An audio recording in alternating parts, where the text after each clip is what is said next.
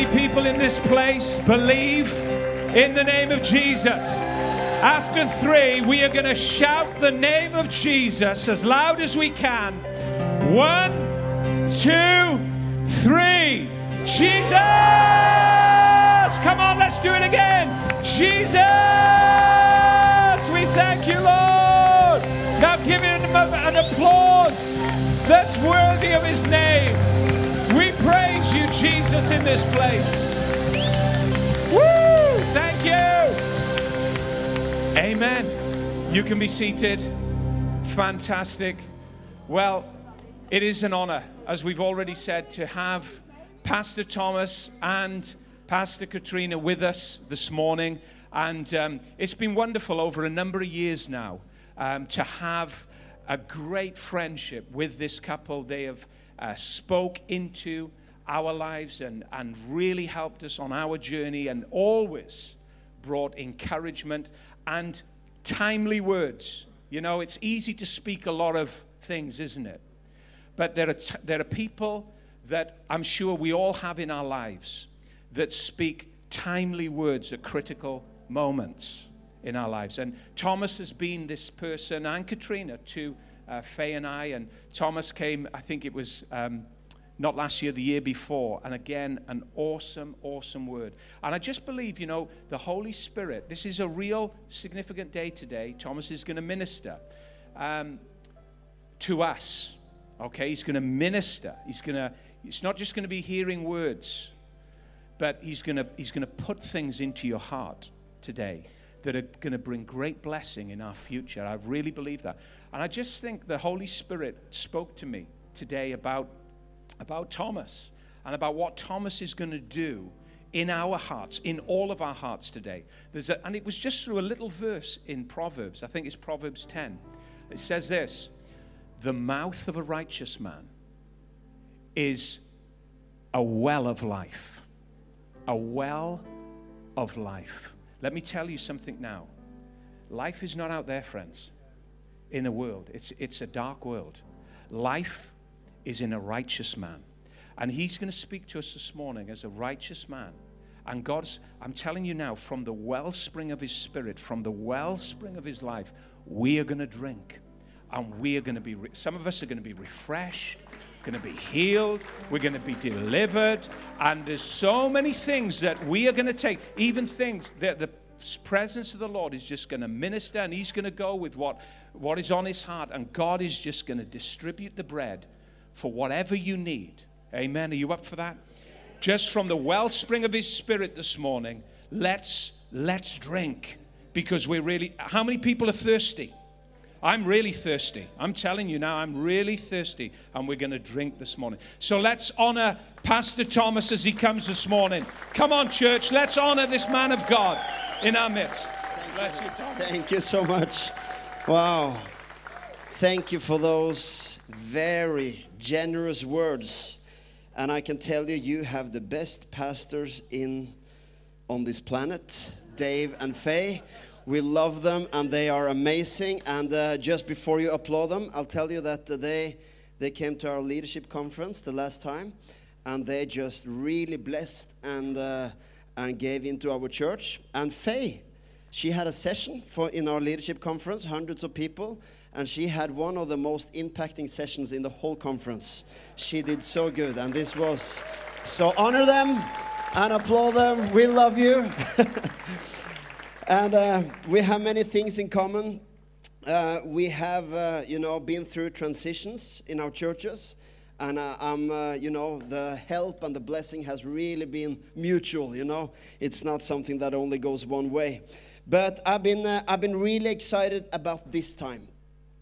because, and there's one particular reason, and that is to be able to congratulate you with your amazing supernatural semi-final achievement in the Euro 16. What was that?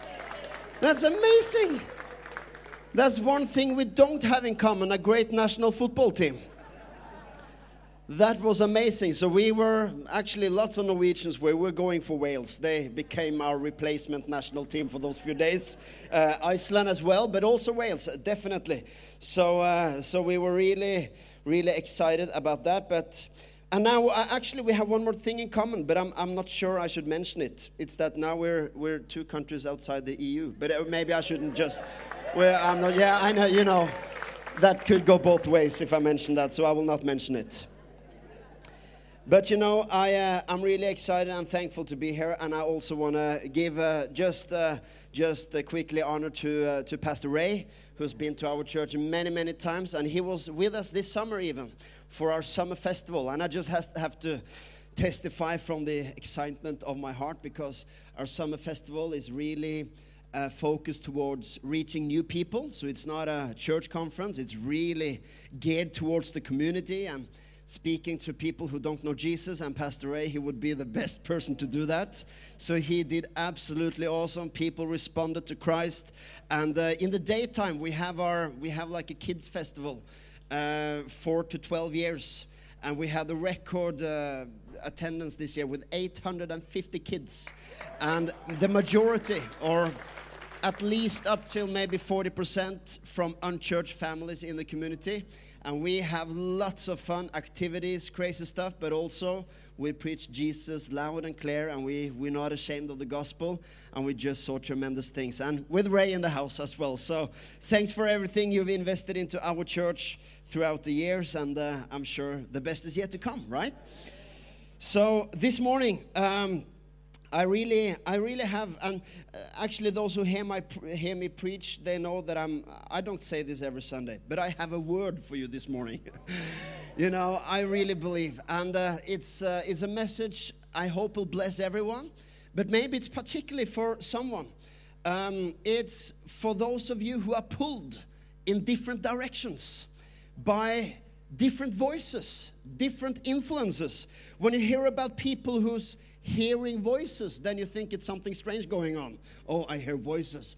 But the fact is that we all hear voices all the time.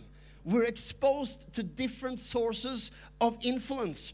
And in this age, we are exposed to more information, we're exposed to more voices, we're exposed to more influence, opinions, messages coming in all the time. Now, for some of you, even during the four minutes I've spoken, you've already checked your phone and you've gotten information. You checked your timeline on Facebook, you checked your Instagram, and that's okay, you can do that during in church. If you take a picture of me and write great preaching, then you can be on Instagram.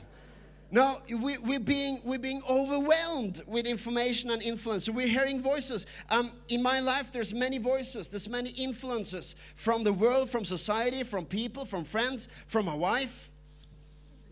She's here, she's one of the best voices, and she's she's not just a great influence during the day, she speaks to me at night. You know, some people they hear God speaking at night. I hear my voice because she's eh, her voice because she's sleep talking, and actually sometimes it's really fun because she's giving instructions in in her sleep. So she goes like she. Oh, Thomas, you can put half over there and the other half over there. Okay, and I and she goes back to sleep. so she explains stuff, and I I'll take the instructions in my sleep. But I, I really believe that uh, this statement is, uh, is true. That one of the most crucial things in our life with God, with people, with Jesus, it's actually to decide which voices do you give authority to and which voices do you allow to determine your destiny and your thinking and your future.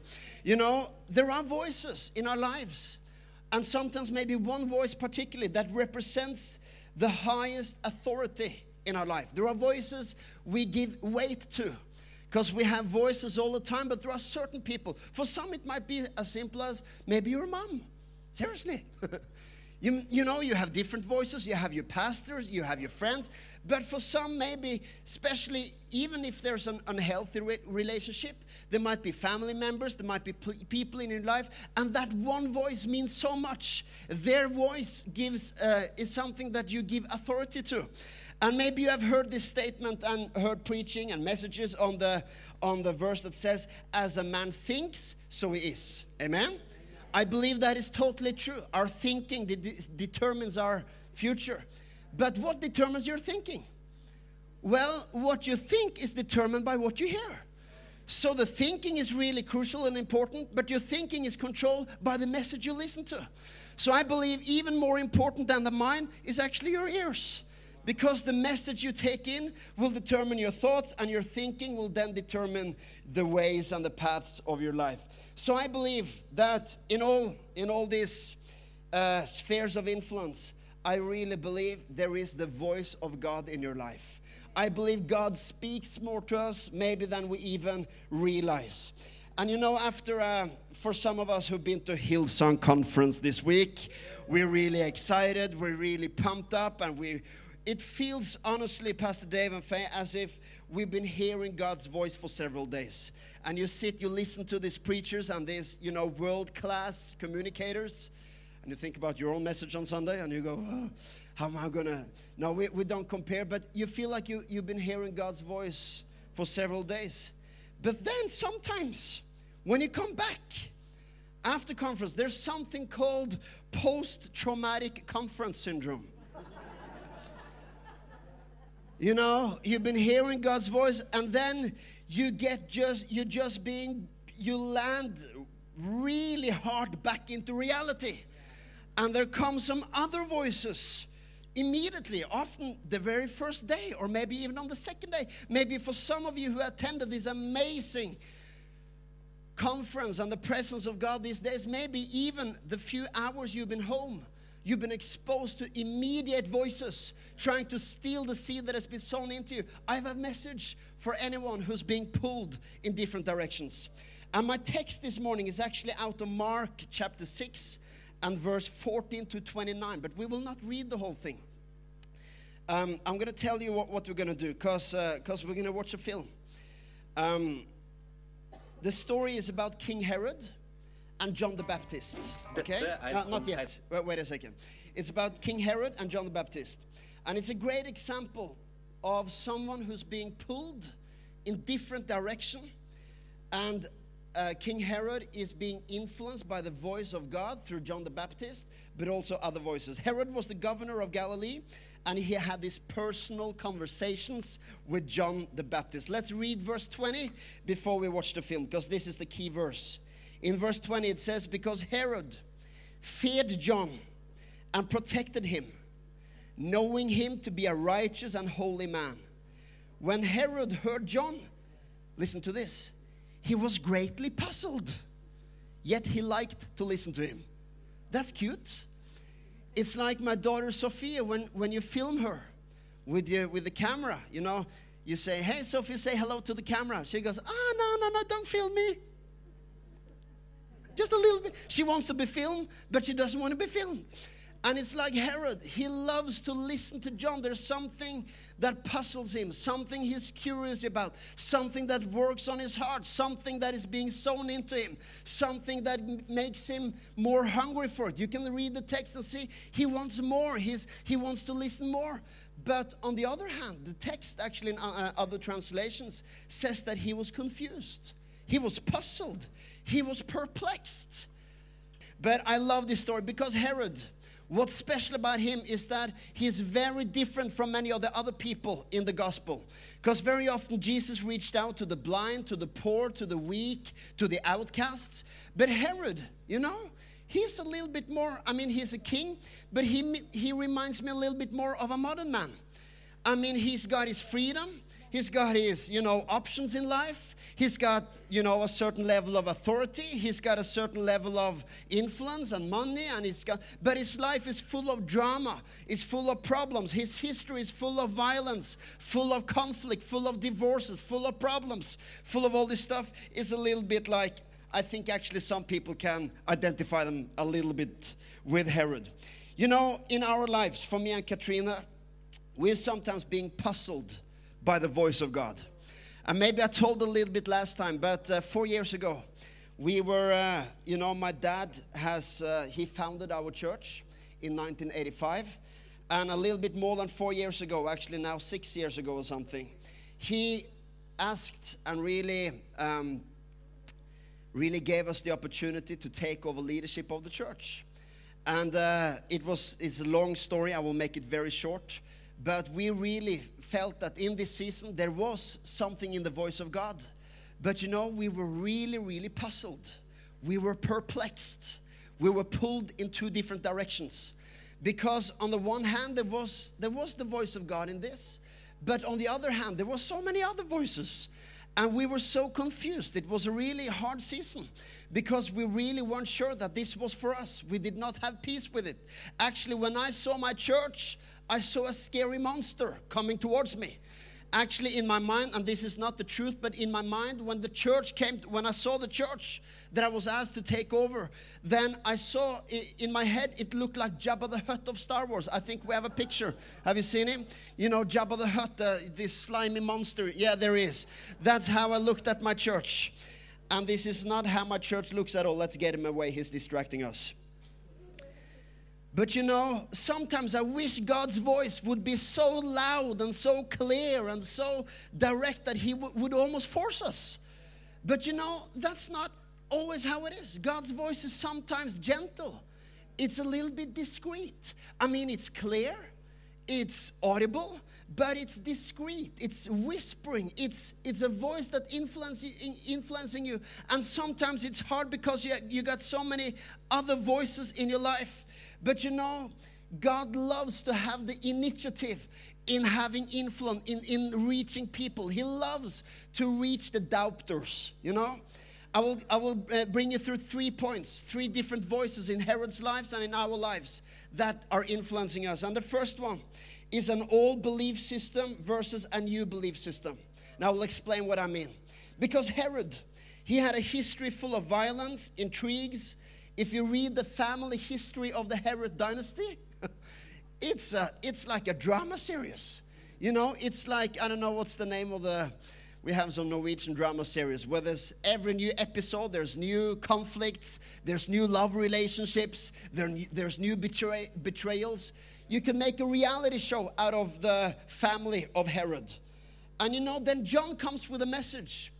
And just be assured that if you wonder what did John share with Herod, well, he shared the gospel. Because you could you, you get the hint by listening to what did John the Baptist usually talk about? Well, he always pointed to Jesus. He said, there, come, there's some, there comes someone greater than me. I must decrease, he will increase. And he says, There goes the lamb uh, of God that carries the sins of the world. So, John the Baptist, he was an evangelist, always pointing to Jesus. So John the Baptist comes to Herod, pointing to Jesus, challenging his whole belief system. And you know what? Sometimes you've grown up with one way of thinking, you've grown up with one voice. Maybe you've grown up with the voice from your parents, you've grown up with the voice of religion. You've grown up with the voice of a certain way of thinking, maybe from your group, maybe, maybe from your workplace. And for some, when God's voice comes in, it challenges your whole belief system. It's like, it's almost humiliating, isn't it? When you've known something, you've, speak, you've spoken loudly about something for 25 years. This has been my opinions, this has been my viewpoints, this has been my statements. And then God's voice comes and changes all that and basically says, Oh, you've been, you've been wrong all the time. You know, it's humiliating, isn't it? Be honest, it is. Even as a pastor and as a Christian, maybe you've been preaching one thing for 20 years and suddenly you see in Scripture, wow, I'm not saying that everything is everything you've done is useless, but sometimes you just do these discoveries that you're almost humbled. It's like, wow, this this is a little bit different.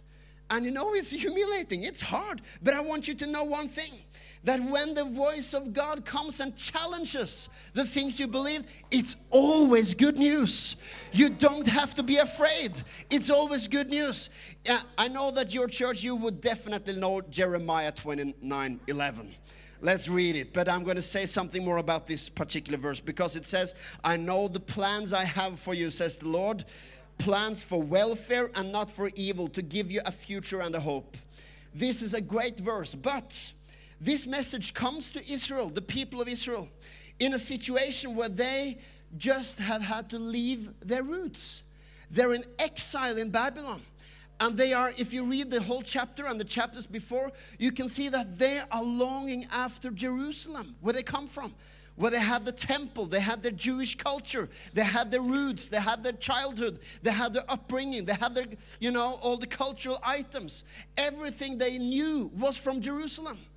And now they are in this strange place, Babylon, where they, they, are even taken captive, and false prophets come, come forward and, this, and they prophesy this. It sounds really spiritual and great. They say, Oh, you're going to return to Jerusalem. Within two years, you will be back in your home. But God comes and tells the truth and says, No, that's a lie. You are going to stay in Babylon and you're going to be a blessing to the city. And it's in this context that Jeremiah 29 11 comes. It's a comforting message for those who are in a strange place. It's a message that, okay, maybe you are in some place you don't recognize. Maybe you want to leave these new discoveries, this new excitement, this new adventure, and you want to go back to the old stuff, the way you used to do it, the way you used to think. And then the message of God comes with confidence says, No, move onwards because the future I have for you is good. Don't be afraid. That's the context of that verse. They are in exile, they're afraid, they, they, are, they feel alienated from the surroundings. And God says, No, hang around Stay here. Be a blessing because I have a good future for you. So if you're being pulled by something, a place you used to be, and the place you are now, or the place you are heading, I have a very simple message here in point number one. Just trust the Lord that His future is good. Don't return back to whatever. You know, Peter, the disciple Peter, after walking with Jesus for three years, seeing amazing things, He's seen healings. He's seen, you know, the dead resurrect. He's seen tremendous things. He sat under the teaching of Jesus for three years. And then Jesus does everything that he said he would do. He dies on the cross, he resurrects, and then he ascends to heaven. Okay? You know the story as a Christian. But you know what happens when Jesus has ascended to heaven? You know, Peter now is really confused. So you know what he does? You would imagine that he would do everything Jesus said. He would go out, out into the world and preach the gospel. No. Do you know what he does? He returns to fishing. I love the Bible verse. If you're looking at the notes screen guide, just look at the way the last verse I have in, in, in, the whole presentation. The last verse. It's a really slow, it's a, it's a short verse where it says, John told the other disciples, I'm going fishing. It's really, really deep Bible verse. I'm going fishing. The other disciples told him, "We are no, not that one. It's, uh, it's it doesn't matter." Anyway, Peter he says he tells the other disciples, "I'm going fishing," and it's like the other disciples they are being influenced by him, and they say, "Yeah, we'll join you." So, this whole group of disciples, after walking around with Jesus for three years, what do they do? They're, I mean, they're moving into the future. They're going to found the first early Christian church. They're, you know, they've been hearing that Jesus, they were going to do the same miracles, the same wonders. They were going to go into all the world and preach the gospel to all people of all mankind. And what do they do? They return to fishing. They're old profession. Why? Because they're in this land between. They know what they have left, but they don't know what's coming. It's like Israel leaving Egypt, you know? They know what they left behind slavery, you know, oppression, Pharaoh, and all these things, chains, hard work. They know what's behind, but they don't understand the promise of what's ahead. And what do they do? They start longing after what used to be. They have these different voices. They have the voice of promise, the voice of future, but they have the voice of the past and they just they just want to go back to something that's secure, something that's safe. Okay, these are chains, this is slavery, but at least we know what it is. But the problem is they don't trust God's promise. That's why God is so obsessed in explaining, trust me that I'm good. You must understand I'm good. The future is better. It's better. Move ahead. Amen. You know God he loves God loves people who are in these seasons. It's a vulnerable season to be in between. You know what's behind you, but you're not sure what's ahead. You know the truth with uh, with the church, the, the Jabba the Hutt story is that the, it ended with a real, you know, we just trusted the Lord uh, in this season. And uh, suddenly, in a, in a very special moment, a special couple of days, the conviction, the voice of God was so clear and so obvious, and we responded, and we actually started the whole thing by planting another campus. And then we took it on, and I mean, it's still lots of challenges, lots of hard work, but we are, you know, 100% uh, convinced and and uh, you know responded to the calling of God. And I'm just so glad I didn't return to something old. I'm so glad in this season I didn't know what was ahead. I knew what was behind. I'm just so glad I didn't run away from that destiny. Although it was, you know, unsure, it was a little bit fragile, a little bit dangerous. But people, God loves people in this season. You know, God, He loves doubters because God does things for people who are doubting and faltering that He does for nobody else. And I believe, and Katrina, she can, she can confirm that this is not, I, I don't say, I don't make promises to people every morning. God is going to change everything today. But I really believe this morning that God will speak to someone who came here doubting, being pulled between different directions, being tempted to go back to your old thinking, your old ways. And God is going to actually confirm something because God loves to speak to the doubters. You know, in John 20, 25, that was the verse we were looking at. You know, uh, the disciple Thomas, I don't know how it is in English, but in Norwegian, we, he has this title, Thomas the Doubter. Do you call him the same? We call him Thomas the Doubter. That's why when I grew up, because my name is Thomas, you know, a lot of these pastors, they called me not Thomas the Doubter, but Thomas AP which meant Thomas after Pentecost. After he got spirit filled. So actually, even today, when I meet some of these old, you know, pastors that used to be around, uh, I'm like, ah, Thomas AP, Thomas after Pentecost. He's not the doubter, he's after Pentecost. Anyway, let's let's look at this. So the other disciples told Thomas, We have seen the Lord. But he said to them, Unless I see in his hands the mark of the nails and place my hands into his side, I will never believe. So he's a doubter. He's being pulled in two different directions. And I love Jesus, the response of Jesus. Because does Jesus punish Thomas for doubting, for his unbelief? No. Jesus does things for the unbeliever that he does for nobody else. He loves to prove himself for those who are, you know, wavering, who are pulled in two different directions. Actually, what Jesus does is that he lets Thomas touch his wounds and touch his body and touch the he, he looks at the wounds in his in his feet and his hands. And you know remember just just as a as a you know footnote this is a bunch of guys the disciples. And if there's anything us guys love it's to show each other wounds it's, it's like you know if you have gone paintballing with a group of guys it's not about who won but to show the biggest marks you know. Hey look at this look at this look at this.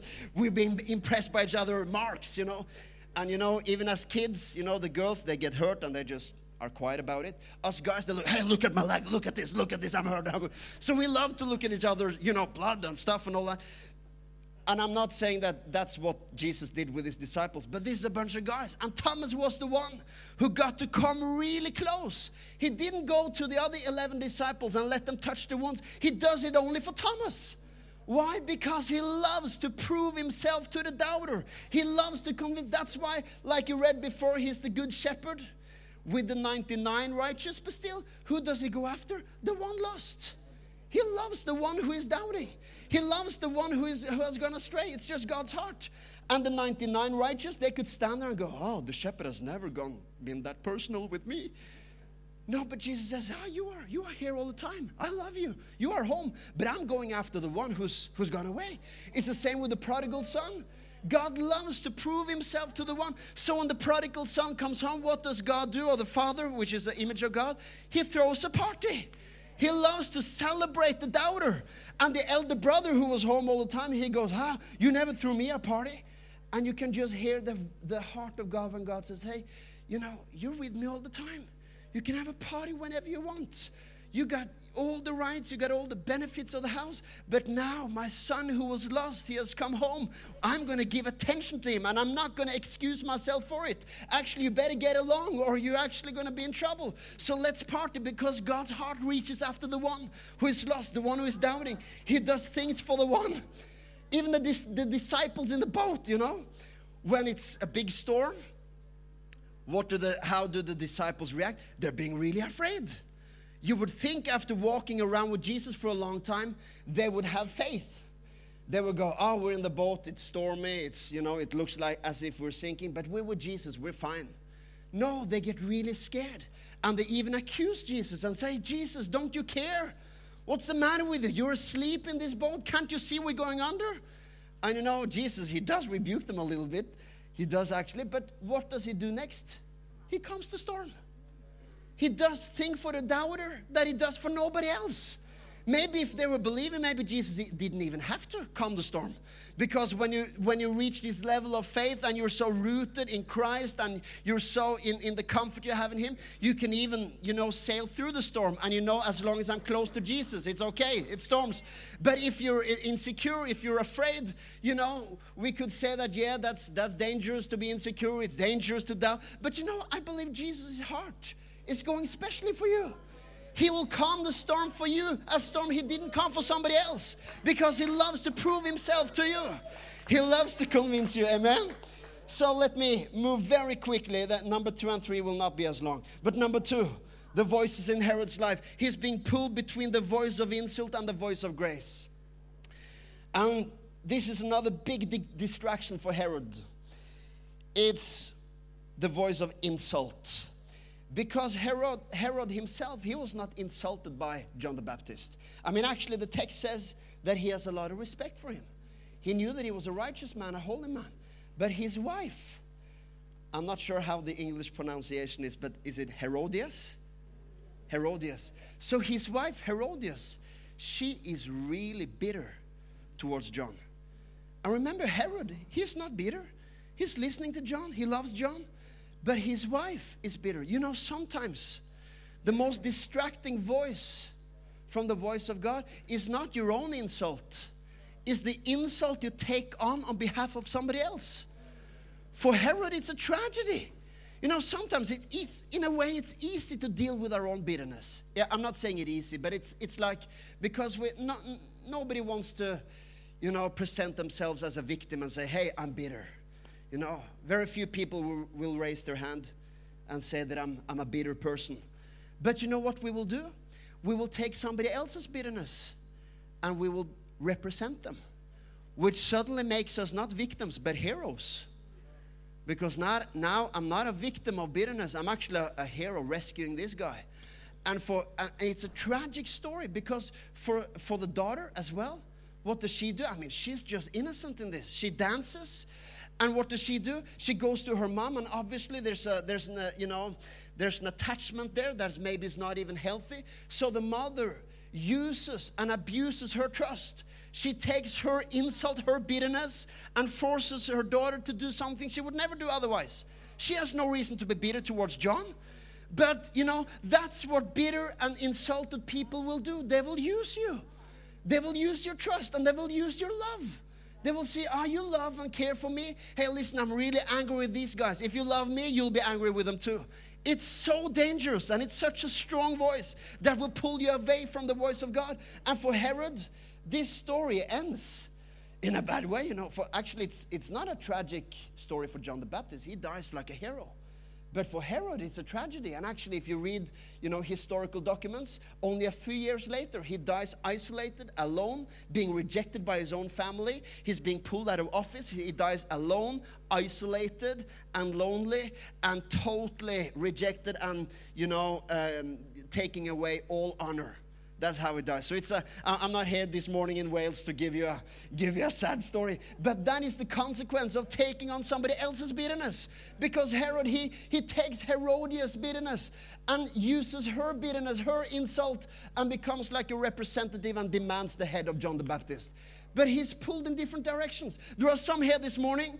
You're being pulled by your own heart which is maybe glad, it's excited, it's full of faith, full of future, full of promise. You're connected to the church, you're connected to ministry, you want to grow in life, you want to grow in Christ, you want to maybe even serve more in church, you want to give more, you want to see more fruits in your life, but you're being pulled by the voices of other people's insult, not your own.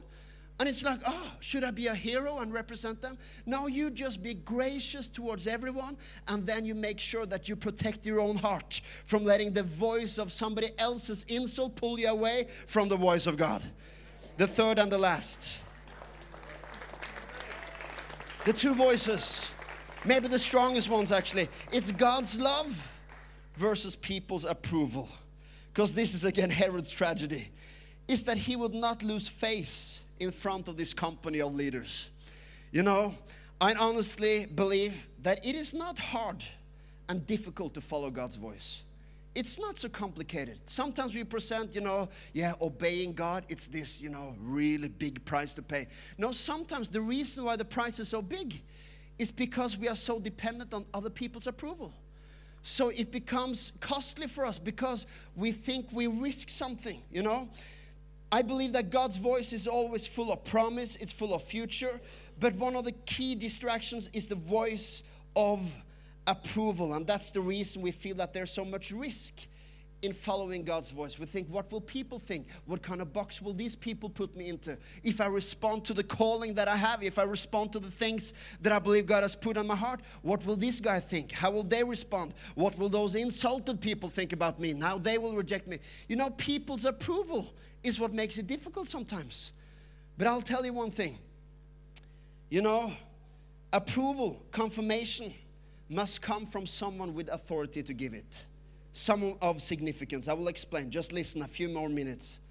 You know, for us people, it, it's, it's for everyone. It's, it's not always about how many people like me, but it's about who likes me. For young people, sometimes it's not just comforting to know, yeah, I was invited to parties, but it's which party was I invited to? It's not just that someone approves of me, but who approved of me. You know, I know people who have hundreds of friends, young people, they are popular. They got, you know, their, their pictures on Instagram, they're being overwhelmed by likes. But still, they struggle so much with rejection because this one person, maybe a father, maybe a sister, maybe someone of big significance, rejected them or hurt them. And they struggle with rejection their whole life. Although they got many people. You see, we need this one voice of confirmation and approval. You know, when I chased Katrina, I chased her for 10 years trying to win her heart. I did. She listened to God's voice in the end.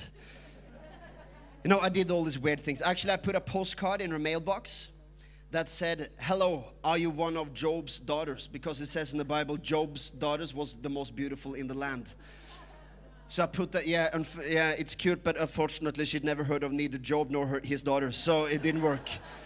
But you know, when I chased Katrina, it was it was her approval. It was her attention I was after. You know, it didn't matter with the hundreds of other girls lining up to say, you know, no, it wasn't hundreds, it was two. One of them was my mom. Anyway, it was Katrina's attention I wanted. It was her because that was the one, you know, love, the one person that was of significance, of authority. You know, love is relevant when the one who loves is someone of significance and with authority to give it. You know, if I jump into a Welsh courtroom and I jump in the courtroom and I say, hey, the defendant is not guilty, he's free. I mean, for the I mean, for the defendant, it's, it's, I mean, it's nice, it's flattering. Oh, someone supports me, but it doesn't help me because he has no authority in this courtroom. He can say how much he likes that he wants me to be free, but there's actually one person who has the authority to free me. And that must be the same person who also has the authority to judge me. Listen, if people understood that one like from heaven means more than a million likes from men, it would change our destiny. Because God, He's the one person he is the one person, and listen, especially for those who don't believe in Jesus and you think, no, I don't want to be a Christian. I don't like this God being a judge thing. Well, God being the judge, that is our absolutely only hope. Because it's only the one with authority to judge is the one who has authority to free. And you know, that's why the Bible says the, the one who is being set free by the Son, he's free indeed. Because the one with authority to judge you, he set you free. He declared you not guilty. He declared the punishment is taken. You're forgiven. You're free. And you know, if you understand the authority of that voice, you know, for some people, when they hear God is a judge, they get afraid. But you know, for someone who's seen the gospel, when you hear that God is a judge, you know, you feel relief. Yeah, he's a judge, all right. But the one with authority to judge, he pull this, I don't know how to say this in, in, in English, but you know, you have this hammer, you know, and you say, not guilty. And he did that for me. He said, actually, he's not even the judge, not, not only the judge, he's also my lawyer. So he defended me and he judged me and said, not guilty. And great defense, by the way. You see, that is that when you get the authority of that voice, imagine the future of Herod. If he understood that this, the approval of this company didn't mean anything. These military leaders, this financial elite, you know, all the people that he looked out at when, when the daughter came and said, I want the head of John the Baptist. And then he felt in his heart, he felt sorrow. He really didn't want to do it. But then he looked at the crowd and he said, Ah, I cannot lose face in front of these people. I am dependent on their approval. Imagine if, if Herod stood up and said, No, I will not do it. Imagine if he responded to this new voice that challenged his belief system a voice of grace, a vo- voice of forgiveness, a voice of love. What kind of king would he be in history if he was the one to turn the, his whole Herod dynasty history around. Imagine if he was the he was the one to end that curse that was over that family, just with all the drama, all the confusion, all the tension, that he would be the one. No, there's a new voice now in our generation. There's a new voice in my family. Imagine he would have been a hero. And that's not the point that he would have been a hero, but his dependency on approval pulled him away from the voice of God. You know, it's not hard to follow the voice of God. It's really easy because God's voice is good. It's always full of promise. Actually, Jesus says that my burden is light, it's easy to carry. But the reason it becomes so heavy is that we're afraid for people's approval. But if you understand that the one with authority to give approval, he loves you, he's for you, he's on your side, then you can pull away. You know, when I came you can pull away from the dependency of people's approval. Let's get, uh, let's get uh, at least a couple of musicians or a keyboardist up here. You know, when I came home from Bible school in 1999, I was 19 years old. Okay, I actually went to Australia before it was even called Hillsong. It was called Hills Christian Life Center. I went to this Bible, to their Bible college, and I had a life-changing year. But when I got home, I had some of my closest friends, you know, uh, four or five of my really closest friends I used to have lots of fun with. We used to do crazy things. I will not tell about it now. but I love them and they love me. But when I got back home, uh, all of my closest friends, they'd pulled away from church. And I don't think they were rebellious or anything. They just got into other circles and got other voices, other influences. So when I got back home, I looked at this and I, I listened to them. This was my this was my relationships, you know. And I stood in this decision that now I have to choose. Either I have to go with them and have friends, or I have to go with God and the things God has put on my life and, and feel lonely for a while. And honestly, it was not a difficult choice for me, but I've seen so many people in this choice. It's like you're being pulled by different voices. You want to go with God. You know that's the only way. You know it's your only hope, it's your only foundation. But maybe your friends have made this decision, and these people have done this decision, and these people are pulling away from church. And it's like, well, I don't want to be lonely. You know, for some people, they say, I'd rather be, I'd rather have friends without God than being lonely with God. But the truth is this if you understand the power of His approval, for me, it was not difficult. I went with God. I did not ask my friends, What are you going to do? And then I followed them. I said, I'm going after Jesus, and you can follow if you want. And I did that. And to be honest, I'm not trying to boast or anything, but it was not difficult. I just knew this is the only way. I was lonely for a season, it was really lonely. All my friends that left. So I was by myself. But I knew that you will never lose. You will never become second by putting God first. And I knew that this is the destiny. And you know, it was only a short season I was lonely and then I got some of the now I have so many friends I it's it's too many. You know uh, now it's great. We have so many good people in our lives you know so we're not lonely anymore and God rewarded that. You know let me close by this with this idea. You know trusting God it's sometimes like being in an airport terminal. I love these airports where you have all these gates you know? So you have gate 19 New York Gate 20, Bangkok. Gate 21, Tokyo. Gate 22, Los Angeles. Have you been to any of those airports? You know, it's it's not like New York is behind that door, you know? It's not if you open door 90, ah, look, in Manhattan, nice. And then if you open gate 20, ah, look, Los Angeles, beautiful, that's Hollywood. And then, you know, oh, Tokyo. No, the city is not behind that door. But going into that gate will start a journey that ends up in New York. So when you are in this terminal, it might look like a very small, insignificant choice. I'm going to go 20 meters this way to gate 19. It's not a big thing. But if I walk just 20 meters over here to gate 20, it ends up in two completely different destinations.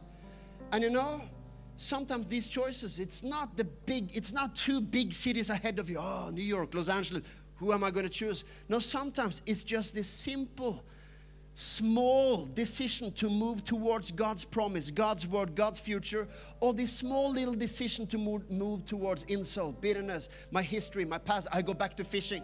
You know, but it will start a journey that ends up in two completely different destinations. Hey, let's enter the right gate this morning. Let's choose to go into the gate that is full of promise, there, where the Word of God is, where God's grace is. Trust His grace. He loves you.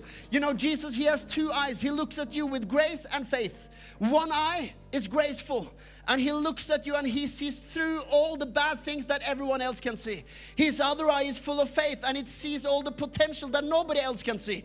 Most people, they see what it is and they say, that's bad, that's good, that's negative, that's positive. Jesus sees through all the bad things and he sees potentials that is not even there. The Pharisees, they wanted to stone and judge a woman who was, you know, who was had committed uh, some kind of sexual immorality.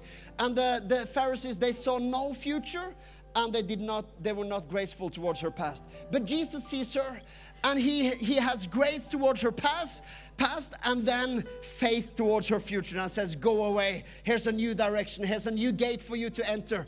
And I, I want us all to enter into that gate that god has prepared for us that we end up in the destination he wants you to be.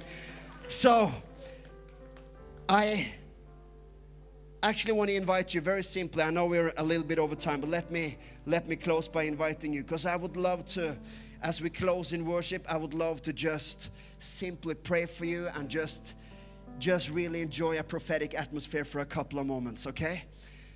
Let's close our eyes in the whole auditorium. I will ask a, a, a couple of questions. And my number one question, I hope everyone's been blessed. I, I really hope. But now my invitation is particularly for those of you who know that you are being pulled in different voices. I'm not just talking about decisions on should I have cheese or ham on my sandwich. You know, everyone needs to make decisions. Sometimes we I would also love to hear more of the voice of God. Now I'm only I'm inviting you specifically if you know you know what I'm talking about. You're being pulled in one direction with the God's word, with God's promise, you're calling things that are on your life, and other voices around you that, that is pulling you in another direction while everyone has their eyes closed, can I ask if you identify somehow on any level, big or small, with this, I would love to pray for you and just speak blessing over you this morning. Can you lift your hand or just give me a sign? Yeah, there's lots of people. Just keep them raised for just a, few seconds. Just keep them raised for a few, few seconds. In the name of Jesus. Oh, I thank you, Father, that your future is full of hope, it's full of promise. And I thank you for the wisdom, the courage, and the confidence to go after your voice this morning. I pray for these people who are pulled even in the marriage. Some people who stand, should I leave her? Should I stay with her? Should I leave him? Should I stay with him? Now I pray this morning that your word, your promise, your grace will just melt hearts and bring them back to reality. Your reality will bring them back to the point of where they trust you and where they can go after forgiveness, go after the right things. I pray for those people right now who, because their friends are being pulled from church or pulled from the destiny and the calling they have, I pray in the name of Jesus that they would gracefully shut the door to that gate that is leading away from your heart, Lord. And I pray that they would have the courage and the trust to enter into the gate. They know where God is calling and your voice is loud and clear. I pray in the name of Jesus. I pray in the name of Jesus for those who are ready to give up on their promise, give up on their healing, give up on your promises in the word and they think, oh, I'm going to pull away. I'm just going to let it go. I pray this morning that they would have the courage to rise up and just stand on your word, stand on your promises, and continue to go after your voice and listen to your promise in the name of Jesus. I pray for them and I pray that your Holy Spirit would, would minister to them right now.